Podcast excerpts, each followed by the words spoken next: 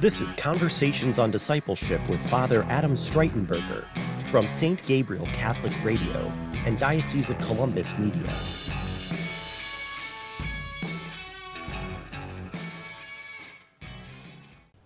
Welcome to Conversations on Discipleship. I'm your host, Father Adam Streitenberger. With me today again is Dr. Adam Dufault, the Superintendent of Catholic Schools here in the Diocese of Columbus. Welcome again, Adam.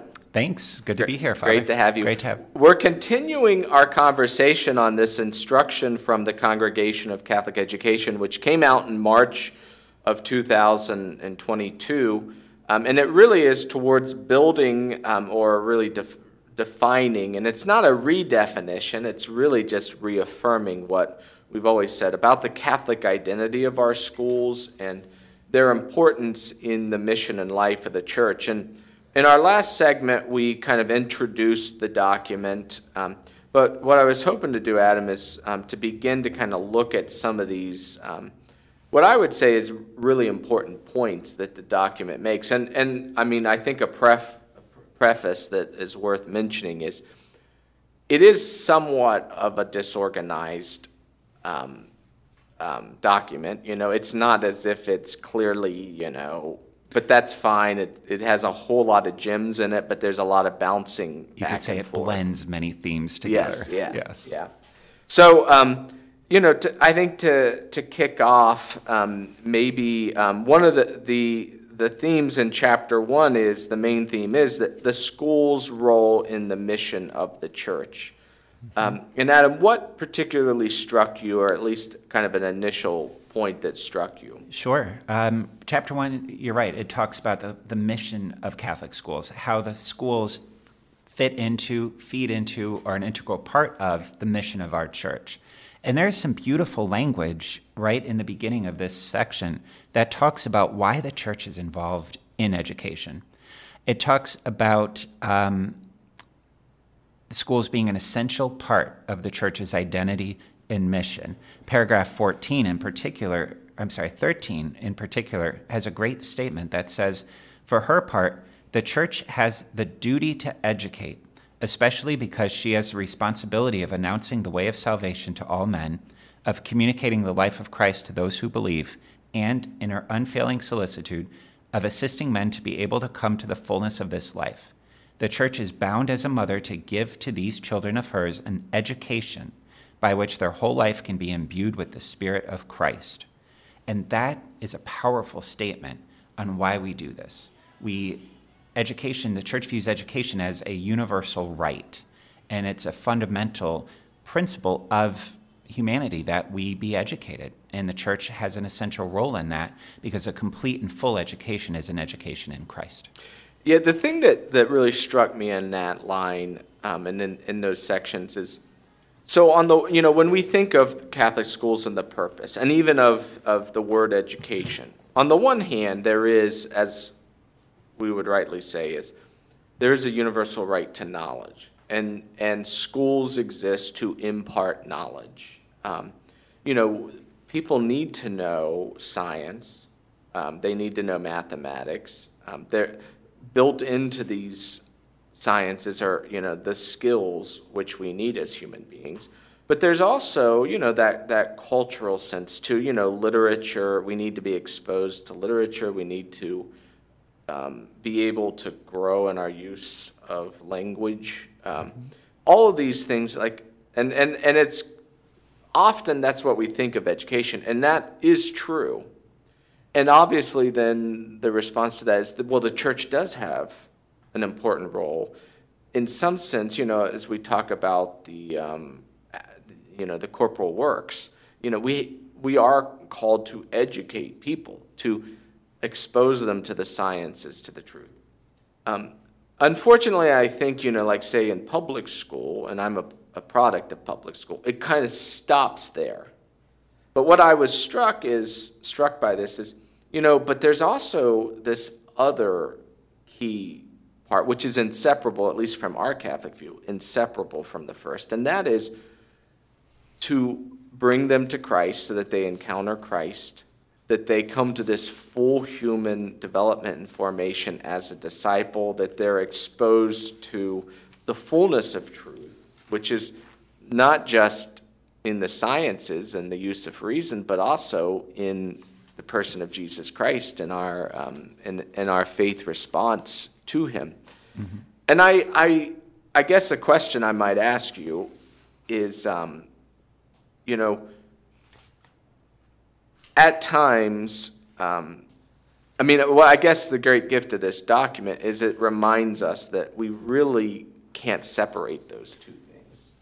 Right. Um, and um, I don't know if, if that if that jives with how you've seen it or not. I I don't know. I mean, I, I would not say that I've ever seen in Catholic schools where they stop at one and and not go to and not include the other. I don't think you can in a Catholic school. Yeah. A Catholic education is not public school curriculum plus a religion class. Mm-hmm. A true authentic Catholic education blends these together. You can't separate. It's like Pope John Paul II, Saint John Paul II talking about faith and reason. They're two wings of the dove. They mm-hmm. blend together.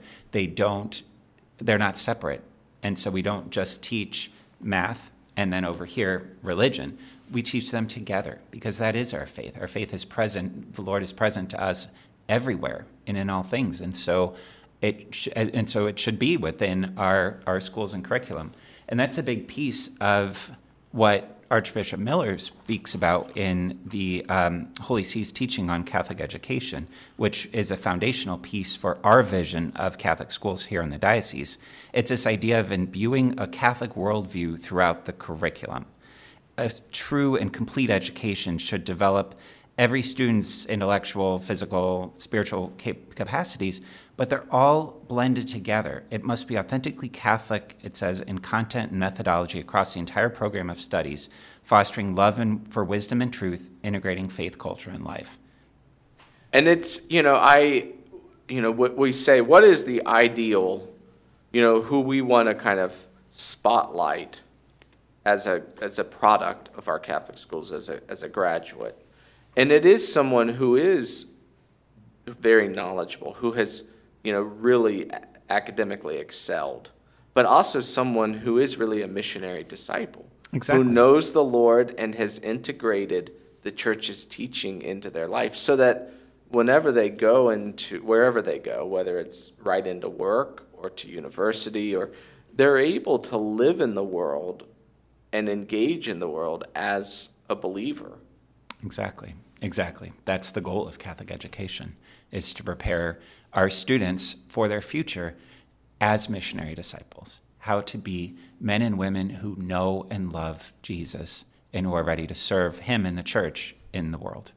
And one of the things that struck me in this document is, you know, c- coming to that product, you know, the graduate that we want to see, it really requires the responsibility of everyone.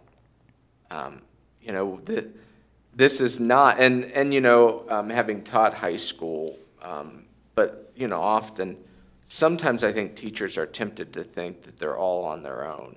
And that I thought was very encouraging about this document is it's a reminder that teachers, you know, are not on their own. The faculty are not on their own in this work of producing you right. know these beautiful right there's a wonderful paragraph in here paragraph 15 that talks about that very point that says this isn't done in isolation. Education is a partnership of mutual cooperation first and foremost between parents and teachers for the betterment and the enhancement of our students.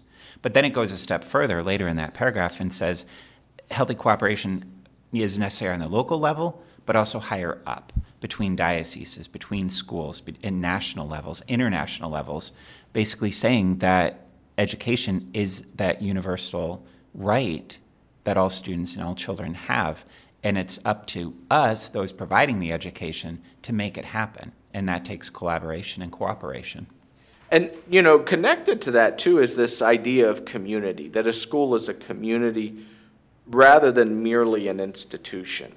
And, and, and I think, you know, as I was thinking about in times, you know, both as a pastor and, and as an associate, and even, you know, in my experience in, in um, public school, is a school, uh, you know, how did I uh, experience the school as an institution or how did I experience it as a community?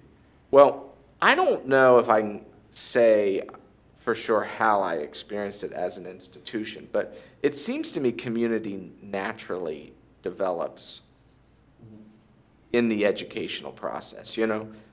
Um, a Catholic community is essential in a Catholic school. That's another of Archbishop Miller's marks of a Catholic school. This one is be animated by communion and community. We're communities of faith. Our families, our students are united to each other through faith. And much as our church doesn't function in isolation, it takes the whole community working together to be a church, to run a school. And our students are taught in their faith.